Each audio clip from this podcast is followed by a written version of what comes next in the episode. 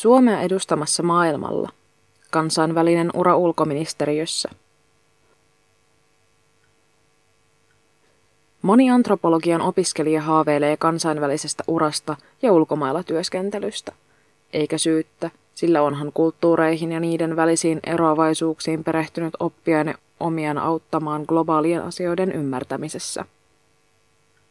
Antropologin työelämätoimitus haastatteli ulkoministeriössä pitkän uran tehnyttä Henna Knuuttilaa, joka on valmistunut kulttuuriantropologiksi Jyväskylän yliopistosta.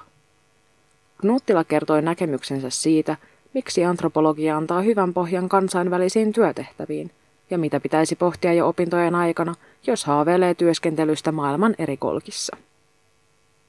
Knuuttila on haastatteluhetkellä joulukuussa ollut työstään vanhempainvapaalla noin puolitoista vuotta ja palannut tammikuussa kaksituhattakahdeksantoista töihin ulkoministeriön kehityspoliittiselle osastolle.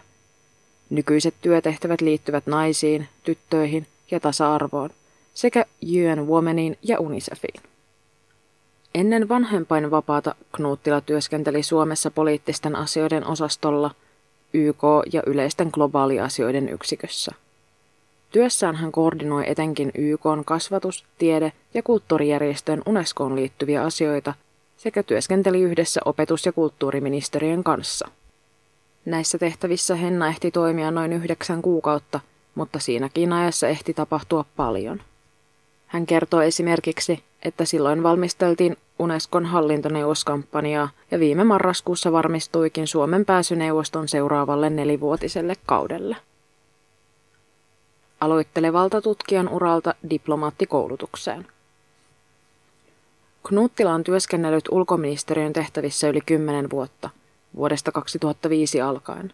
Tuohon aikaan sisältyy yhteensä seitsemän vuoden ulkomaan komennus Malesiassa ja Slovakiassa. Hän varmistaa mututietoni siitä, että ura ulkoministeriössä todellakin on lähes poikkeuksetta loppuelämäksi sitova ja työntekijän vaihtuvuus vähäistä. Knuuttila sanoo, että hänen kanssaan samaan aikaan aloittaneista uusista diplomaateista kukaan ei ole lähtenyt muualle ulkoministeriöstä. Ulkoministeriö on hyvä ja kiinnostava työpaikka, hän summaa.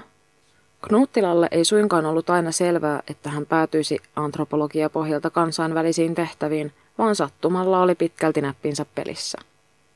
Knuuttila valmistui Jyväskylän yliopistosta vuonna kaksituhattayksi filosofian maisteriksi, pääaineena on kulttuuriantropologia. Samalla hän teki myös toisen maisterin tutkinnon sosiologiasta, sillä opiskelu oli kiinnostavaa ja opintopisteitä kertyi reippaasti. Antropologian hän kertoo valinneensa pääaineekseen pitkälti hakuammunnalla, omien sanojensa mukaan juurikaan miettimättä mahdollisia tulevaisuuden työllisyys- tai uranäkymiä. En tuntenut ketään antropologia, mutta ala kuulosti kiinnostavalta, kun perehdyin kirjastossa yliopistojen hakuoppaisiin. Knuuttila kertoo olleensa yliopistolla kiinnostunut vähän kaikesta ja pitäneensä aina opiskelusta. Siksi hän haalikin itselleen hyvän liudan erilaisia sivuaineita, kuten museologiaa, ranskaa, multimediaopintoja ja yleistä kirjallisuustiedettä. Opintojensa aikana hän kävi myös kaksi kertaa opiskelijavaihdossa. Vuoden Pariisissa, jossa suoritti E U-asioihin perehdyttävän opintokokonaisuuden, sekä puoli vuotta Budapestissa vähemmistöihin liittyvässä koulutusohjelmassa. Akateemisten opintojensa alussa Knuuttila uskoi, että tutkijan ura olisi häntä varten se oikea. Hän työskentelikin valmistumisensa jälkeen Jyväskylän yliopistolla Suomen Akatemian tutkimushankkeen parissa nelisen vuotta. Siitä ajasta osa kului kuitenkin ulkomailla harjoittelussa. Harjoittelu Euroopan neuvostossa Strasbourgissa kulttuuriin ja uskontojen väliseen dialogiin liittyen sekä myöhemmin E U-komissiossa tutkimuksen pääosastolla Brysselissä. Hän mainitsee etenkin Brysselin tehtävässä päässeensä hyödyntämään oppimien haastattelu- ja analyysitaitoja, sillä tehtävään kuuluu eräs kestävään kehitykseen liittyvä tutkimusprojekti. Kansainvälisten asioiden valmennuskurssi. Tutkijan työ alkoi kuitenkin loppujen lopuksi tuntua liian hidastempoiselta aktiiviselle naiselle. Työkaverit olivat mukavia, mutta hidas tahti ja asioiden venyminen alkoivat puuduttaa, hän sanoo. Knuuttila pääsikin ulkoministeriön Kavaku-kurssille vuonna kaksituhattaviisi ja jätti sen vuoksi myös vireillä olleen väitöskirjansa kesken. Kavaku, eli kansainvälisten asioiden valmennuskurssi, on reitti yhteishausta diplomaattiuralle ulkoministeriöön. Valintaprosessi Kavakuun on monivaiheinen ja sisältää muun muassa haastattelun, aineistokokeen, kielikokeita sekä soveltuvuusarvioinnin. Kurssille voi hakea kuka tahansa Suomen kansalainen, jolla on vähintään ylemmän korkea-asteen tutkinto ja vaadittava kielitaito. Kysyn Knuttilalta, miten opiskelu Kavakussa etenee. Hän kertoo, että kurssi alkaa niin kutsutulla A-osalla, jossa on luentoja ja vierailuja ja jonka aikana työskentelytapa on hänen sanojensa mukaan melko koulumainen. Sen jälkeen kavakulaiset siirtyvät osastolle avustajiksi. Tämän jälkeen seuraa vielä toinen koulutusjakso, B-osa. Ensimmäistä paria vuotta, joihin kuuluu myös ulkomaan edustuksessa työskentelyä, kutsutaan kypsyttämiseksi, ja sen päätteeksi avustajat saavat vakituisen viran. Knuuttila sanoo, että hänestä oli hienoa, että ministeriössä heti pääsi niin sanottuihin oikeisiin töihin ja näkemään, mitä diplomaattiura käytännössä on. Hän kertoo myös, että Kavakuun tulee ihmisiä kaikenlaisista koulutustaustoista. Valtiotieteilijöitä on paljon, mutta myös journalisteja, maantieteilijöitä, kauppakorkealaisia ja esimerkiksi juristeja. Ehkä erikoisin tausta, josta olen kuullut, on teoreettisesta filosofiasta. Periaatteessa opintotausta voi kuitenkin olla mikä tahansa, kunhan täyttää kielitaitovaatimu. Knuuttila itse puhuu molempien kotimaisten ja englannin lisäksi sujuvasti ranskaa ja jonkin verran unkaria. Vaihtuvia maita ja tiukkaa työtahtia. Kun kysyn Knuuttilalta, mikä on kaikkien antoisinta työssä ulkoministeriöllä, vastaus on selvä. Monipuolisuus. Hän vitsaileekin, että toisinaan tuntuu siltä, että heti kun on oppinut yhden tehtävän hyvin, on aika vaihtaa asuinmaata ja työnkuvaa. Ulkomaan edustuksessa toimitaan noin kolme neljä vuotta samassa asemamaassa ja sen jälkeen joko vaihdetaan maata tai palataan ministeriöön. Knuuttila kertoo, että näin saadaan ylläpidettyä työn kiinnostavuutta ja autettua työntekijöitä laajentamaan osaamistaan jatkuvasti. Suomessa vietityt vuodet taas auttavat pysymään kiinni suomalaisessa yhteiskunnassa ja arjessa sekä pitämään yllä verkostoa Suomessa. Tästä syystä ura ulkoministeriölläkin kutsutaan yleisuraksi. Ulkoministeriö myös avustaa työntekijöidensä kouluttautumista, esimerkiksi tarjoamalla kielikursseja uuteen maahan sopeutumisen helpottamiseksi. Knuuttila kertoo, että niin kutsuttu tavallinen työpäivä ulkoministeriöllä on harvoin lopulta sellainen, mitä edeltävänä päivänä oli suunnitellut. Aina tulee jotain poikkeuksellista, välillä hyvinkin kiireisiä asioita. Ikävintä työssä hänen mielestään onkin juuri jatkuva kiire ja stressi, sillä työtehtäviä saattaa tulla hyvinkin nopealla aikatauluilla, jolloin niihin on reagoitava heti. Esimerkiksi, jos joku Suomen kansalainen on pulassa ja pitää ryhtyä selvittämään asiaa, jos kollega on poissa. Edustustomme, kun ovat keskimäärin hyvin pieniä. Knuuttila havainnollistaa. Kiireisiä ovat usein myös toimenpidepyynnöt, joihin vastausaikaa saatetaan antaa vain päivän verran. Sellaisia ovat esimerkiksi Suomen kannanotot. Silloin Knuuttilan tehtävänä voi olla luonnoksen muotoileminen, jotta sen voi lähettää eteenpäin seuraaville hyväksyttäväksi. Kaikki ovat riippuvaisia toistensa työpanoksesta. Jos missaa deadlinein, voi olla, että tehty työ oli lopulta täysin hyödytöntä, hän tiivistää. Edustustehtäviä Suomi-kuva edellä. Toisaalta yksi työn hyviä puolia hänen mukaansa on, kun näkee, että asiat etenevät nopeasti. Knuuttila kertoo saavansa iloa myös onnistuneesta työstä ja hyvästä palautteesta. Hänen mukaansa merkityksellisyyden tunnetta lisää myös se, kun näkee, että omasta työstä on konkreettista hyötyä esimerkiksi Suomen asioiden tai suomalaisten yritysten toiminnan edistämisessä. Knuuttilalle on ylpeyden aihe saada edustaa omaa maataan maailmalla. Ulkoministeriön alaisuudessa toimivat suurlähetystöt pyrkivät myös lisäämään suomalaisen kulttuurin tunnettavuutta ulkomailla.